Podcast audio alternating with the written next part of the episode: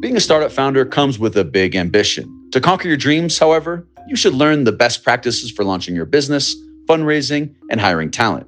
Taking advice from founders who have either exited or transformed their startups into unicorns will shorten that learning curve. Andres Bilbao from Rappi, Talib Asbin from Jeeves, and Ingrid Barth from Linker showed how to think big from day zero at the Vamos Latam Summit, our Connections and Knowledge flagship event. We'll share right now the chat that they had, moderated by Rosa Jimenez from Jeeves. Andres, Dileep, and Ingrid talked about when founders are really ready to launch their startups and raise money from investors, if founders can actually achieve work-life balance, and how important the first hires are in a startup. Also, what they would change if they could start over as entrepreneurs, and the one piece of advice that Andres, Dileep, and Ingrid would each give to startup founders. My name is Brian Reckworth, and this is Latitude Podcast. Vamos Latam.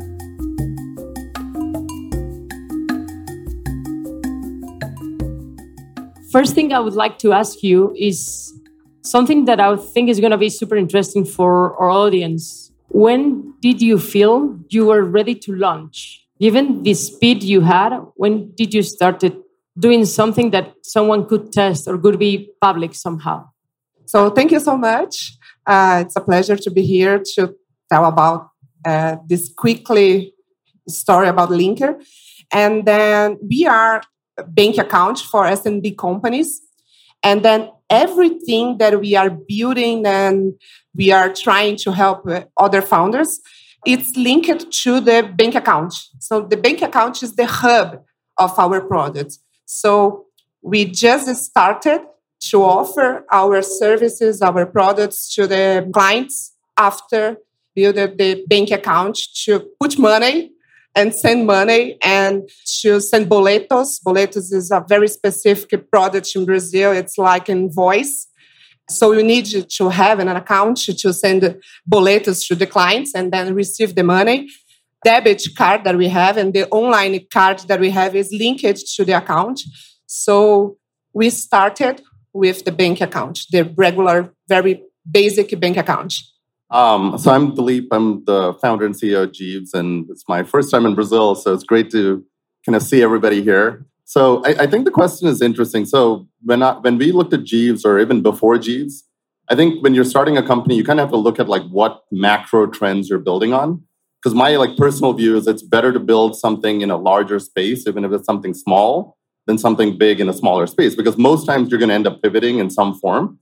And if the space is big enough, you're going to end up at something that has a lot of value. So with Jeeves, the idea was simple, which is, you know, companies are growing international much quicker.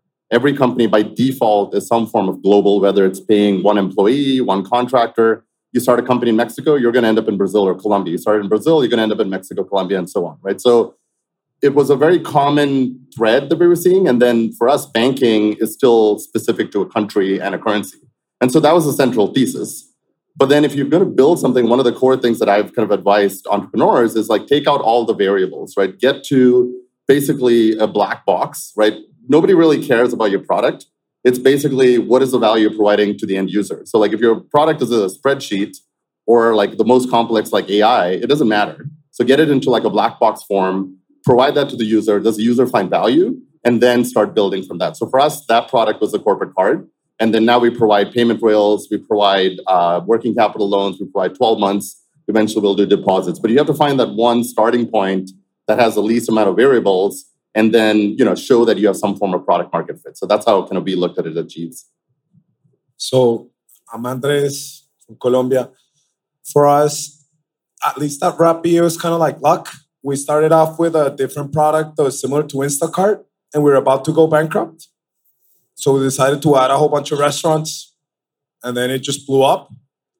But in the other area where I have experience, which is starting companies from zero, I typically don't find like a question, when are you ready to launch? It's an individual one for a founder. It's like, are you ready to get married? It's like very personal, right? And then just echoing what you said, typically when I do investments, at like half the time people pivot. So I really like the thinking in terms of the space. And more often than not, I'll give someone some money and go, I really hope you change that business. But here's the money, because I'm very like founder driven. I just invest in the team because it's super early. That's what I would say. I think just one thing to add to that, I completely agree. But like, it's for me, it's team and TAM, right? So you get the team and then the market, and that covers the size. I just do team. I ask because sometimes when you talk to founders, they are a little bit ashamed. It's like, it's not ready yet. I don't want people to see this. Like, I think we need to embrace the done is better than perfect. And sometimes it's difficult because of the self-awareness you have about what you do, right? No, but I think it has to do with the fact that you're Argentinian. So when you talk to Argentinian founders, they're very product-driven. And they want, like, what I've seen, a whole bunch of products that are really tight. So whenever I do investments in Argentina, like, the product is fucking amazing. If you talk to people in Colombia, they'll sell whatever. It's like, just sell it. Eventually, we'll build it. And that's how we build. Talk to anyone here at Rappi. They just sell stuff and then they start building. So, yeah, that doesn't apply to Colombians as much. But I do agree that sometimes people are nervous about it. And there's a saying, right, in Silicon Valley that if you're proud of your product, you took too long to take it to market, no? Yeah, but the first version of the bank account was terrible. Just to receive money, we didn't send money to everyone. So, but we needed to start. I prefer to start from somewhere that don't. So, but I was ashamed for sure. Good. Also, to go that fast, you need fuel, right? So, busy money is our fuel in startups to go from point A to point B as fast as you can. How is it to raise money when you are going that fast? And what's the relevant data that you need to show? How do you define your goals and milestones when you are going this fast in order to lure VCs? I guess like we can talk to this. So I think the way to look at capital is it's a resource. Right, so when you start, you're trading off capital and time, right? If you're 5 people building something, you don't have capital, you have a lot of time, right? So you can spend time building out the different components of your company, go get the capital, then start executing from there. The whole point of capital is what is it allowing you to prove, right? If the goal is just to raise capital, it's not going to end up really well. And I think a lot of times, you know, you don't need to raise capital and you can have a much better outcome because you own a lot more part of the company, right? It's funny, again, we've raised a lot of money, but like capital is like a mortgage. You're getting basically funding, but it comes with terms. It's not free money, right? So like you're basically getting it in return for something else. So again, we're trying to build a global business bank in 24 countries. We need capital. Like that's core to our business, right? Just not something we can really do without a lot of capital. But that doesn't mean you need to have capital for every single thing. And I think as a founder, when you're starting a company, you should really think through, you know, what it is that you are getting for that capital. Like, what is the milestones that you can show there? In the beginning stages, seed and A, it's really product market fit, right? Because then you can get everything after that. But if you can't show product market fit, then it's very hard to make that jump. And, you know, the thing with product market fit is it's kind of like one of those things where you know it when you see it because it's so obvious that, you know, there's no way kind of around it. You usually use an analogy to say that. I used to say product market fit is like porn. You know it when you see it, but I won't say that anymore. I like it. Okay. What about you, Andres? I take fundraising very seriously. Like I take fundraising very, very seriously because now, given that we help incubate companies all the time and we've done it like 15 times, like we've done many rounds of fundraising. And I feel that depending on the stage, it can get really hard. But I feel that fundraising is a full-time job. At least at Rappi, we would split the team in 4. So 2 would be front-facing, 2 would be back. We always had like a 24/7 room of designers and even data people. Like we took that shit very seriously.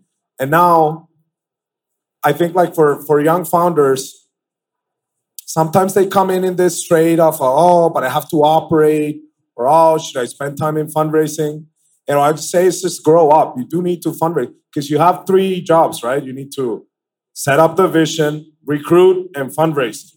You cannot take one of your, like a third of your job seriously. So, of course, it's not money for the sake of money, 100%. Product market fit, for me, the definition is like when you have something that they snatch out of your hands. It's so obvious that everyone wants it. But as it relates to how do you fundraise when you're growing like crazy, split the team in two, invest heavily on the fundraising side, and take it very seriously like your full-time job. That's how I do it. I think in your case, it was a little different, right, Ingrid? Because you didn't raise any VC money. And I also like to listen to that because I think it's very unusual, but especially in your case. So you just did angels. Yeah, the Linker's story is pretty fast. So we started to building 3 years, now 4 years ago. But when you sold Linker, we had 3 years of the story. So we had just one round from angels and family offices. And then it's totally agree. It's a full-time job. And then we needed to have a co-founder very good in the operations. So you can do whatever we needed to do to fundraising in peace. Because it's hard. We need to talk with a lot of angels. Sometimes, especially in Brazil, I believe, sometimes the angel, they don't understand about startups at all. So we need to teach angels sometimes. No, it's there is risk involved. But it's okay. We are doing a very good job. Show numbers. It's the same type of job, but in different way. So we did just one. In fact, we were in the beginning of the Series A when we started to talk with Omie, and then we did the exit. So it was the first time that we will talk with VCs to raise money from VCs. Good. We will talk about your exit a little bit later, but I wanted to point out something. Many times when we talk with entrepreneurs and founders, we feel like there's always a celebration when they raise Series A, Series B. But at the same time, when you think about it, you are leaving some part of your company on each of the rounds. So, especially when you see super high valuations, that's more pressure. So how do you feel about that? Do you think a mindset change is needed? Or what I'm seeing is that now there are many more options. Your option or some different capital options. How do you feel about it? Is it totally needed to go into VC money? Or there's other way to help your company? No, like, I would argue that we suck because we need VC money, right? Like, I wish I was like Sergio. Have you seen Sergio? It's right here. I bet people have no idea. Like, the dude built the thing by himself. He just went for VC money when he wanted to exit to IPO. Like all of us here, like we suck, comparatively speaking. So I sometimes come across founders who have a phenomenal business, and I wonder, like, why do you want to raise? It's like a beauty contest. I think that to the extent that you don't, like I wouldn't. Then there's also the piece of control. Sometimes in Latin America, a lot of us haven't learned this, but it needs like two of your or three of your friends to be like elbowed out of their company for you to learn that you actually sold your company, right? So I think there's two pieces that I wouldn't raise unless I needed to. And then you also want to have control. Like, the thing that I would recommend young founders here is just talk to a few folks who have a little bit of gray hair. Ask them about control. Because in your first company, you just want for the thing to like succeed. You don't care how you incorporate it. You don't care how much you sold. You don't care anything at all. On the second one, you like a little bit more. On the third one, you just want control. That's all you want, right? So I'd strongly advise for you guys to talk there. And the question of should I raise or not raise, for me, it's like I'm a little bit more gray hair. It's more a matter of control for me. Yeah, no, I definitely agree. And I think one of the things people don't do often is also just making sure you have the right kind of investors. And again, I'm a second-time founder, completely echo, what you just said, which is when you do it the second time, you realize how much control you gave up the first time. And also, all investors are not the same, right? And so a lot of times people don't realize like investors are going to be with your company for 5 years, 7 years, 10 years. I mean, that's longer than a lot of marriages, right? And like, how much time do you take to figure out your life partner? Are you doing the same with like an investor? Probably not as much, but like the answer somewhere in between. And it makes a big difference, especially in the early stages, because those investors tend to stay with you a lot longer. So I completely agree. It's funny for Jeeves compared to my last company, every round, the biggest driver for me was like, what was the level of control, both in terms of dilution, but also in terms of like the board setup and, you know, all of those things, which you don't think about the first time. So this is really good advice. Talk to someone that's at least done it once, and you'll get very different perspective from doing it the first time. And you're like, oh, wow, someone's giving me $10 million. It's like, yes, but you're also going to be giving up a lot in return for that. They won't listen. They never listen. I say this shit every single time to every founder. They come back like 2 years later. You'll see. Let's see where it goes. Hey there. Are you learning some good lessons in this episode? I hope so. The founders and angel investors we have on our fellowship programs learn things like this throughout the entire experience. In the Explore Fellowship, we help you kick off your next big idea. With the Angel Fellowship, you can expand your impact as a startup investor. Be sure to check out latitude.com to find out how to apply for our fellowship programs. Now let's get back to the episode. Thanks a lot.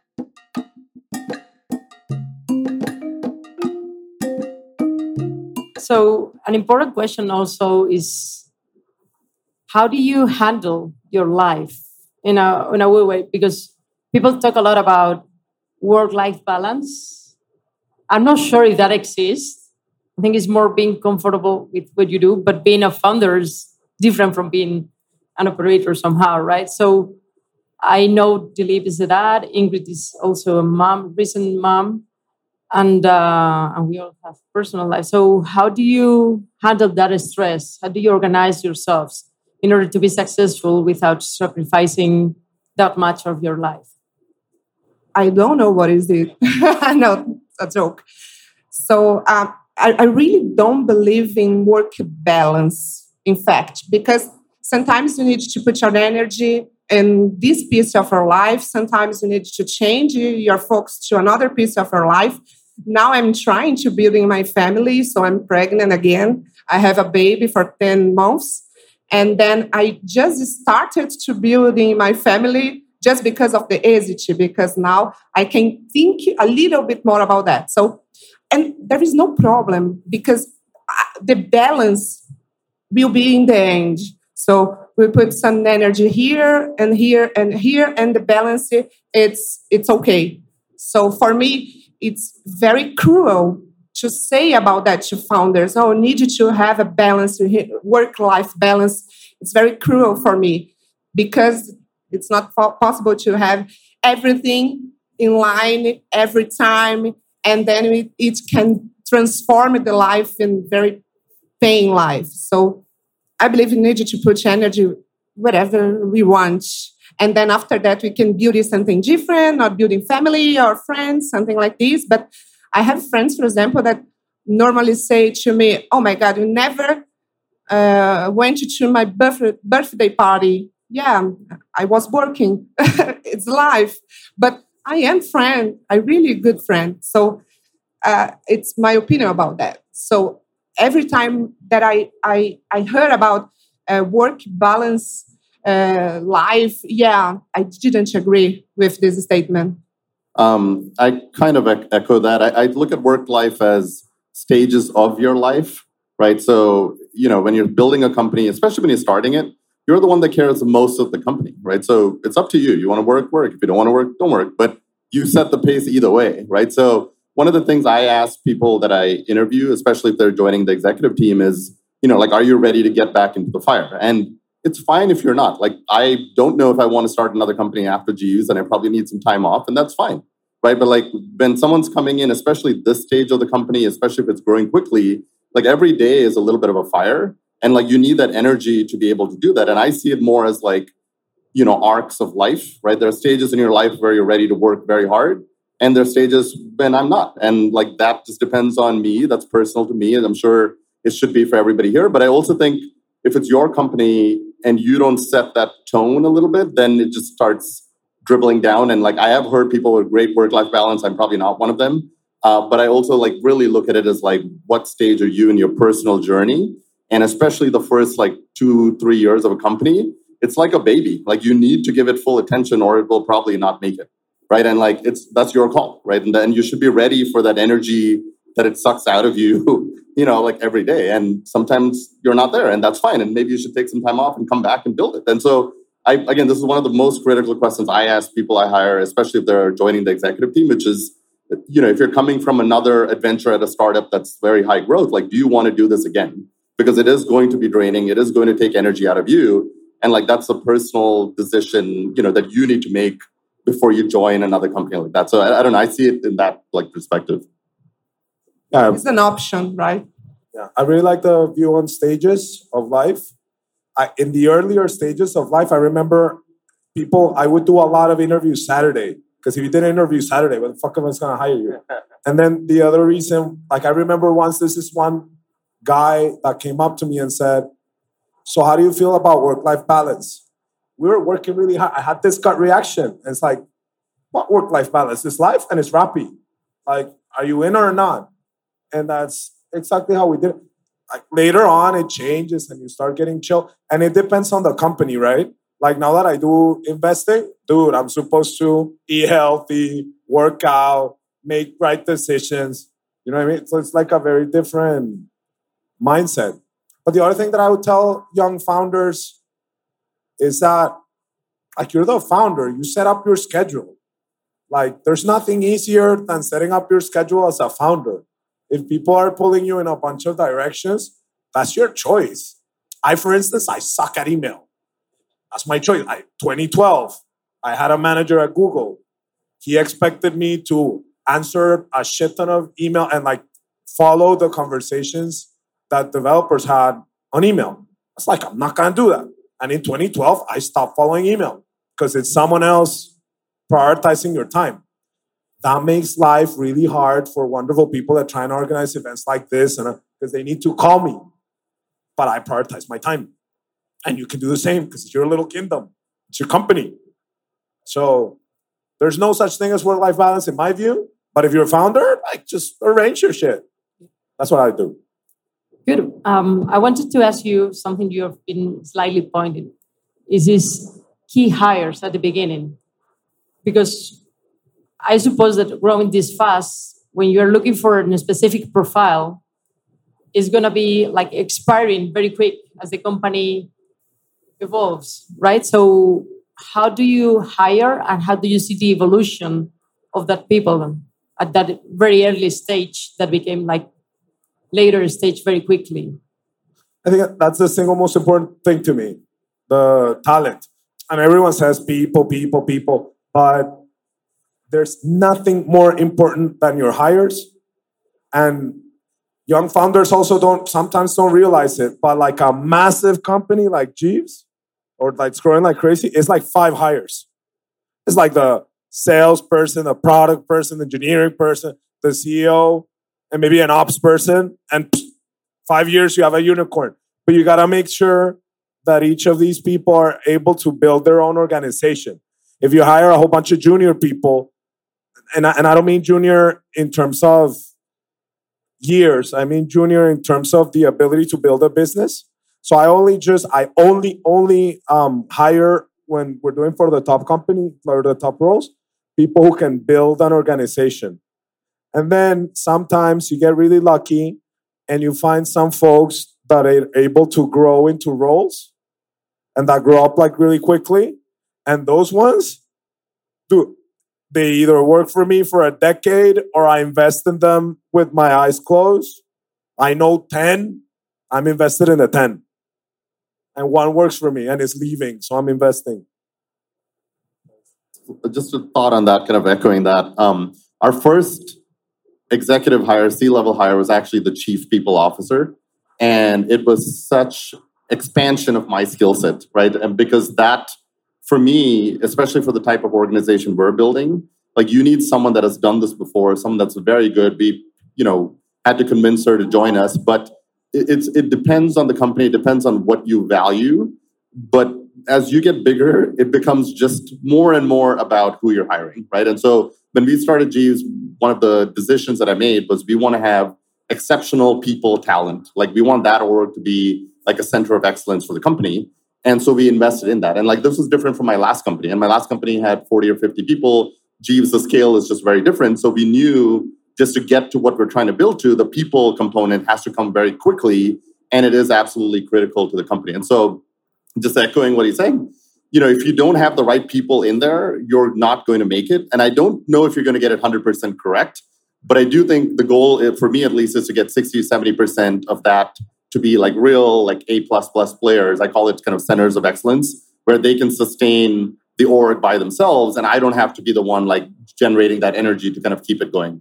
And then the second part here, and I'm very curious kind of to hear, you know, your thoughts on this a little bit as well, is I've noticed as the company gets bigger, the skill set of that same person changes. Because in the beginning, it's really that generation of like making sure you can grow, but now it's really a little bit of running an organization. And a lot of times you don't have people that can do both. And then you kind of have to like, you know, jump up a level or find the right person, et cetera. And so we're going through that a little bit right now as a company. What you need to do, man, is just hire people that you can have different skill set. You cannot lose the pushing. Yeah. Like people push. I used to drill every executive. It's like, what's your job? And they start describing, your job is to push. If someone gives you like, I don't know, we grew 10%. It's like, where's my 12th? Or I opened that country, like just the one. And you're just pushing. And it's an automatic response. So you can change the skill. You can never change.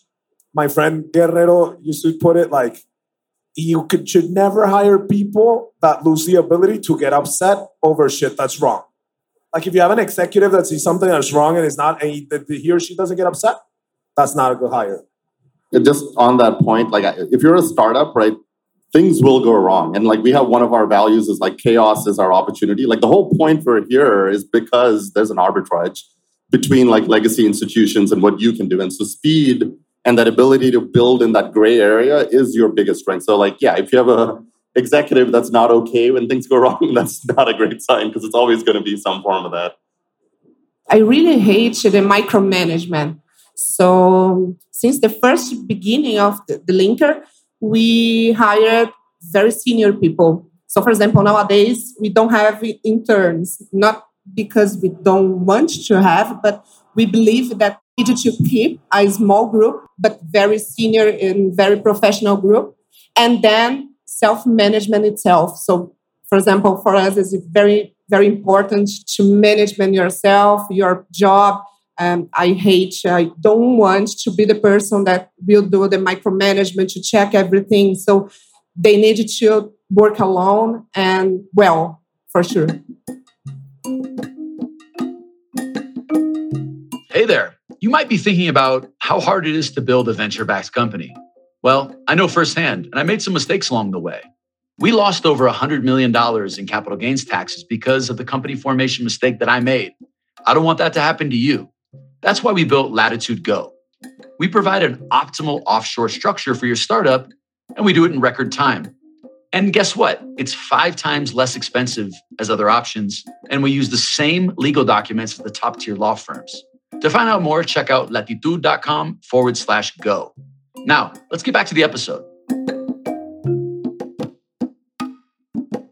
There are several questions from the audience, and there's one I really like. Some other are like repetitions of what we already wanted to ask, but is if you had to start over, what would you change? When you look back, it's not a regret, but it's more like if I started now the same business, I would have done this differently because now I have this knowledge or I learned this.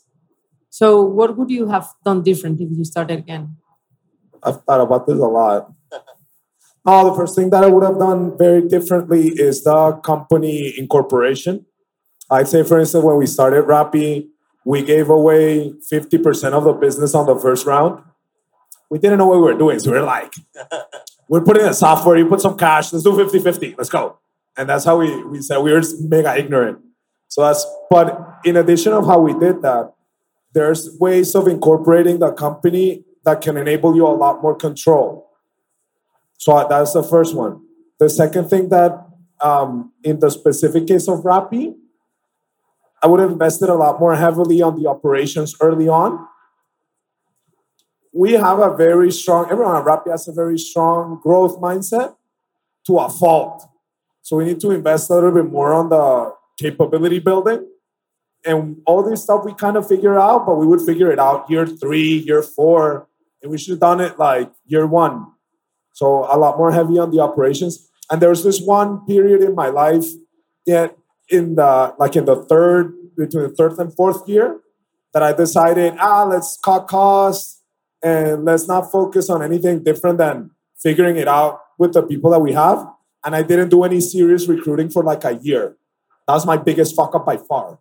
Because it's like a full year of not attracting top talent. I mean, Rappi was doing it, but I was not doing it. So that's like my top 3. And there's one that people hate. And I probably wouldn't have been able to get away with it.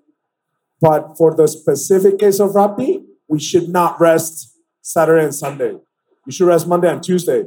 Because it's ridiculous that you're doing a business where your top sales are Sunday and your second top sales are Saturday, and when your users need you the most, you're like, not there. So, and I try and do that like in the 2nd year, but I couldn't get away with that. It's really hard.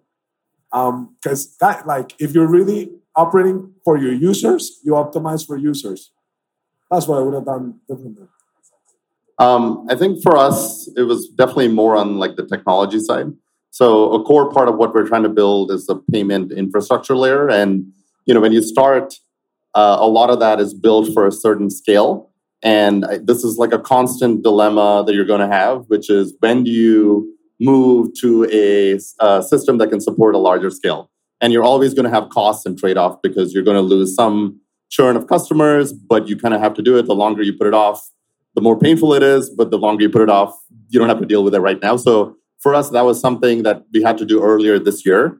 And again, like I'm very thankful we got a really good CTO in that could do this, but it was something we probably should have done last year. And so we paid the price for that in terms of just, you know, the scale that we were seeing. We were growing very, very quickly month over month. And when you're growing that quickly, that becomes like this, you know, like golden goose number that like takes over like your mindset. And a lot of times you kind of need to step back as a CEO, as a founder. Your job is to balance the different numbers, not just have that one number that everybody kind of like aligns around. That's their job. Your job is to know that number, but also the number after that. And again, I keep coming back to this. It goes back to the people. Like you need good people that can also help balance that point of view and push you to be like, that's awesome, but what about this? And what about 12 months from now when, you know, we're going to be doing whatever, 100x? Like, can we support that with our existing system? So again, I don't know if we could have done it in real time, but that, you know, definitely led to some pains, you know, earlier this year, and we did a full migration, and that was something we probably should have done last year.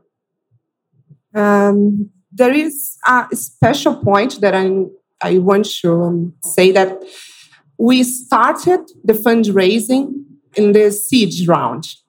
And I really believe that if you have stages, we need to follow these stages.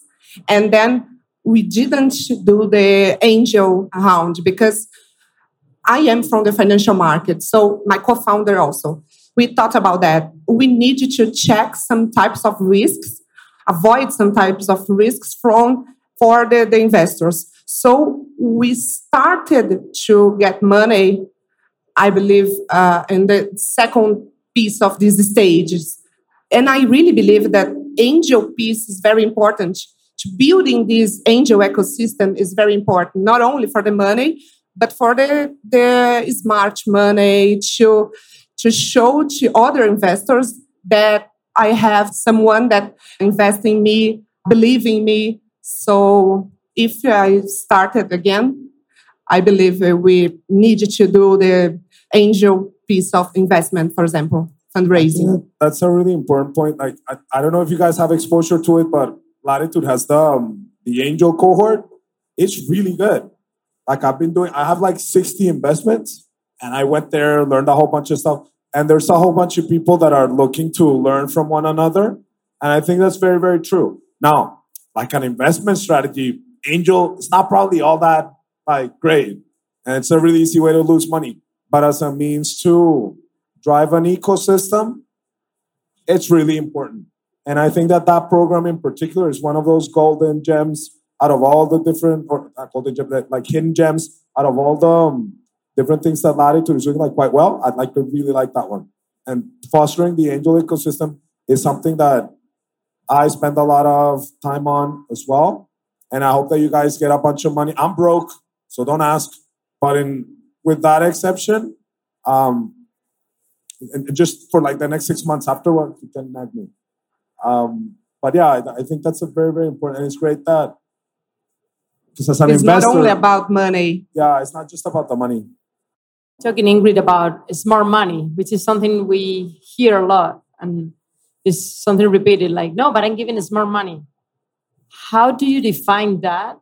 And you have to pick which could be your ideal investor. Like the one that rolls their sleeves, the one that gives you the money and disappears, the one that is an expert on this specific field. So I know it's going to help me with hiring or with some specific areas in which I need help. How do you see different checks in order to see that it's smart money or not? Which would be your ideal investor? I have one example. I have this one company I recently invested in. Now it's called Fidu. It used to be called Blended. It's kind of like an ISAC, right? The lends to schools. And these guys, I like to think I'm smart money because they didn't know how to do very strong sales. And at Rappi, we're like super strong at sales. So we got them 2 advisors, the KPIs.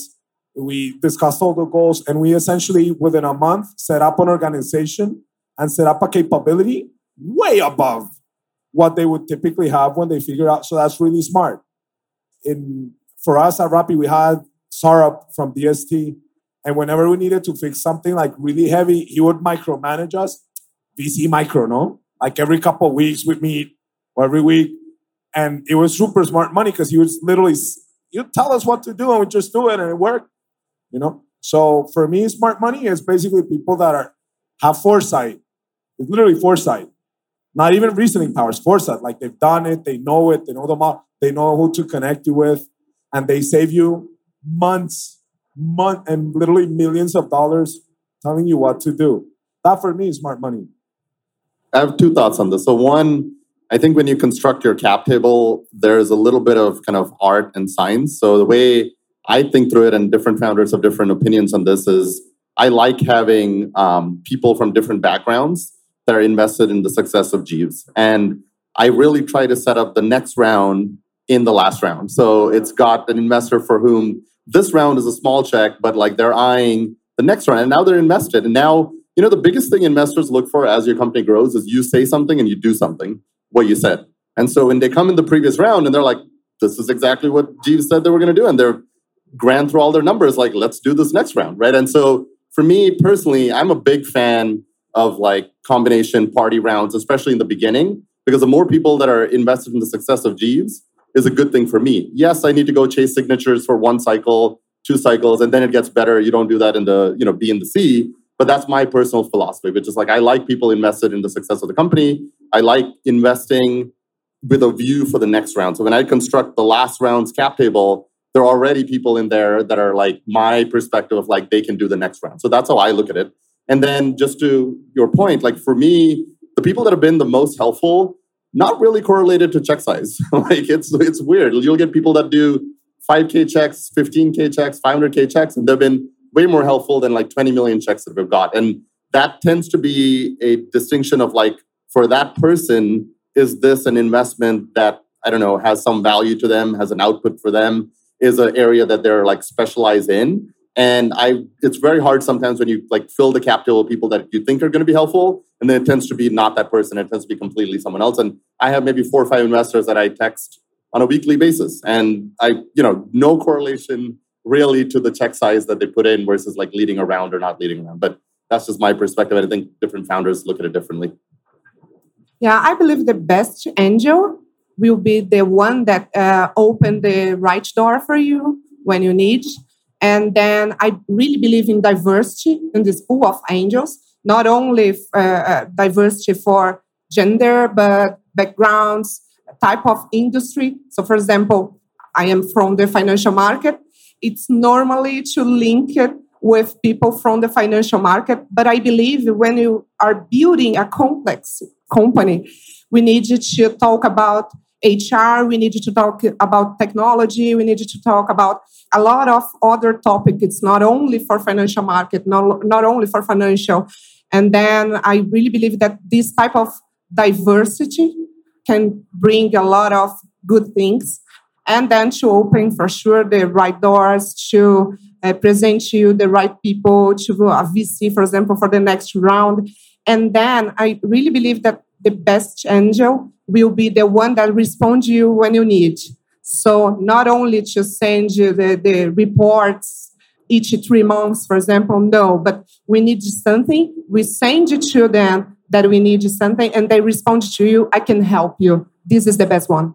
There's a question from the audience that I really like, and it's, when has thinking big hurt your business?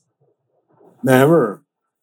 I think that, well, you got my gut reaction. I don't think there's ever a time where thinking big hurts your business. Like, I'm sure that if you go and following shiny things or something like that, you can lose focus. But from the last few years working with entrepreneurs, the one common denominator of the really successful ones is ambition. And ambition is thinking big. So if you think really big, let's say if you aim for Mars, at least you'll leave the stratosphere. Another tactical example, at Rappi, the first 2 years, we never hit a third of our goals. Never.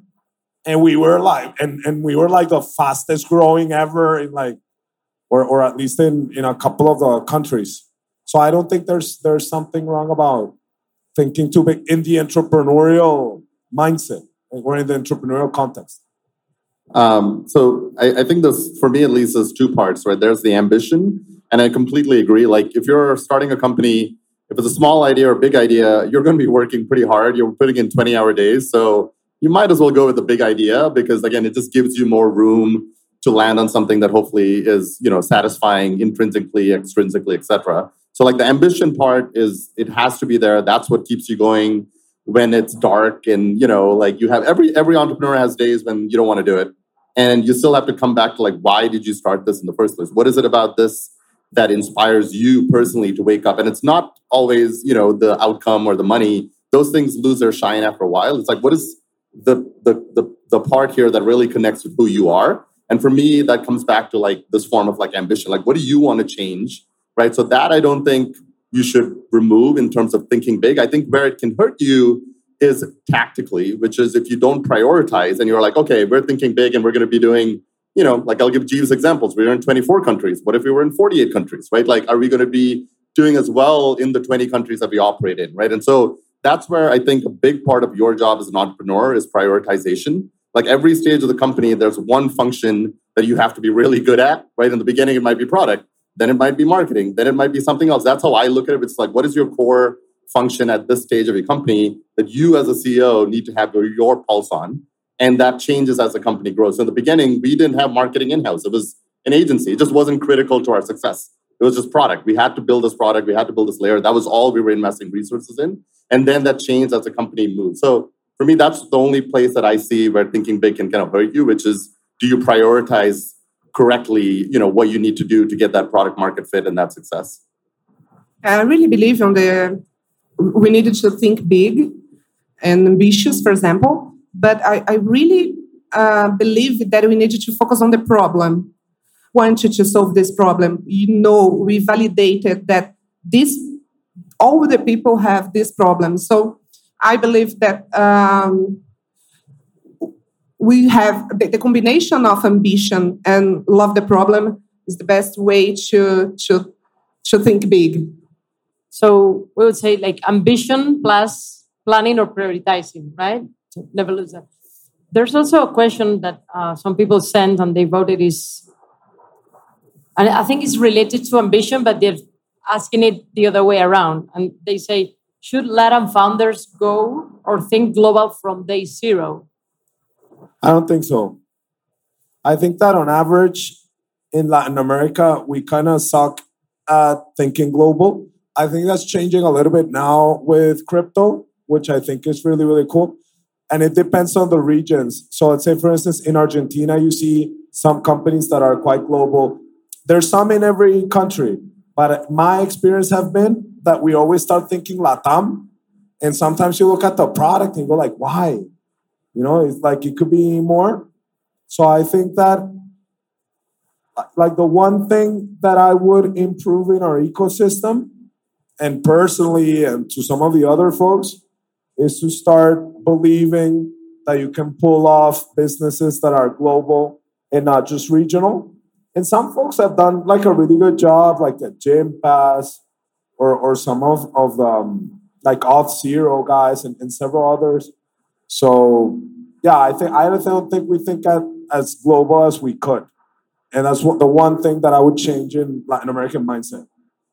I'm going to rephrase, with permission of the author, this phrase or this question. They say, what is the Brazilian big issue? I would say the biggest challenge Brazil has, as in, from a founder point of view.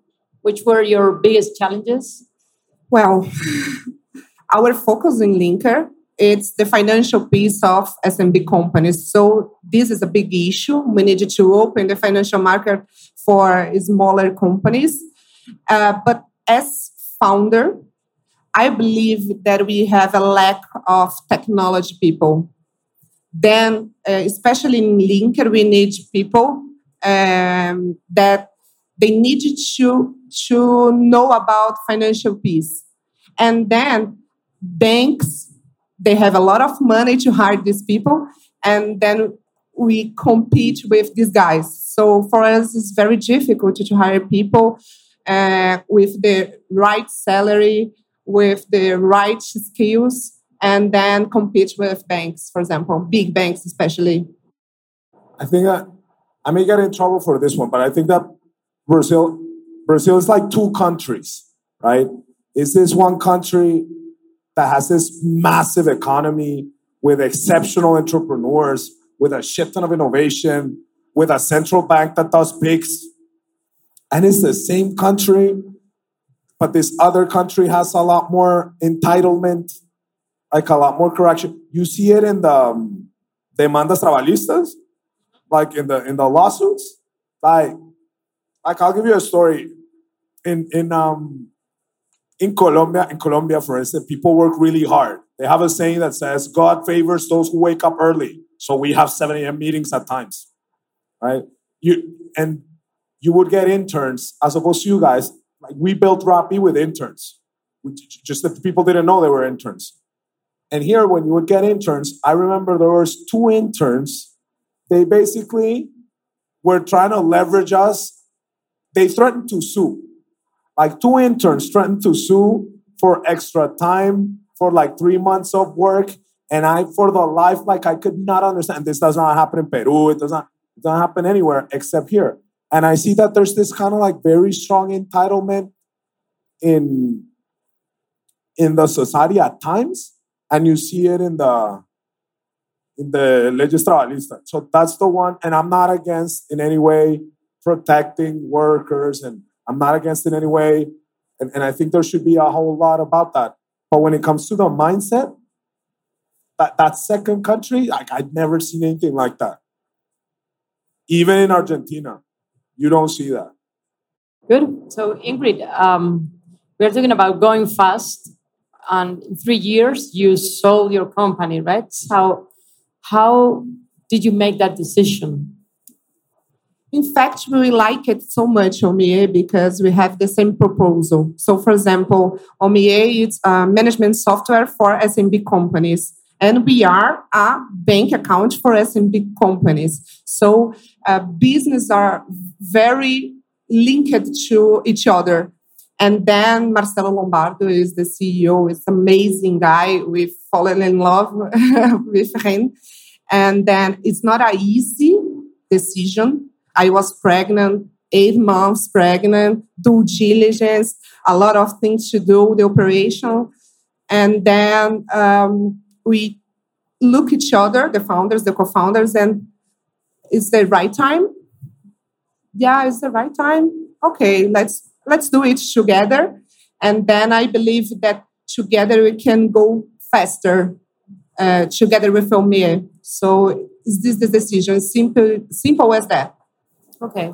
Maybe going back to the beginning of this panel, you didn't have VCs also. So you had to go and talk and make the decision with the initial angels and like family offices that backed you.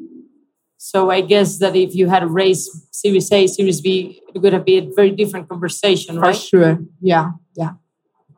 And then the idea was, okay, we are a regular bank account. We need to build in something to complete our product portfolio. So management system is something that we need to build in. So we have now a management system together with Omie. So it's very strategic for us also. So I want to rephrase this question for both cases. How do you envision the future of your company? Because there's always like the pressure of IPO or go and sell it.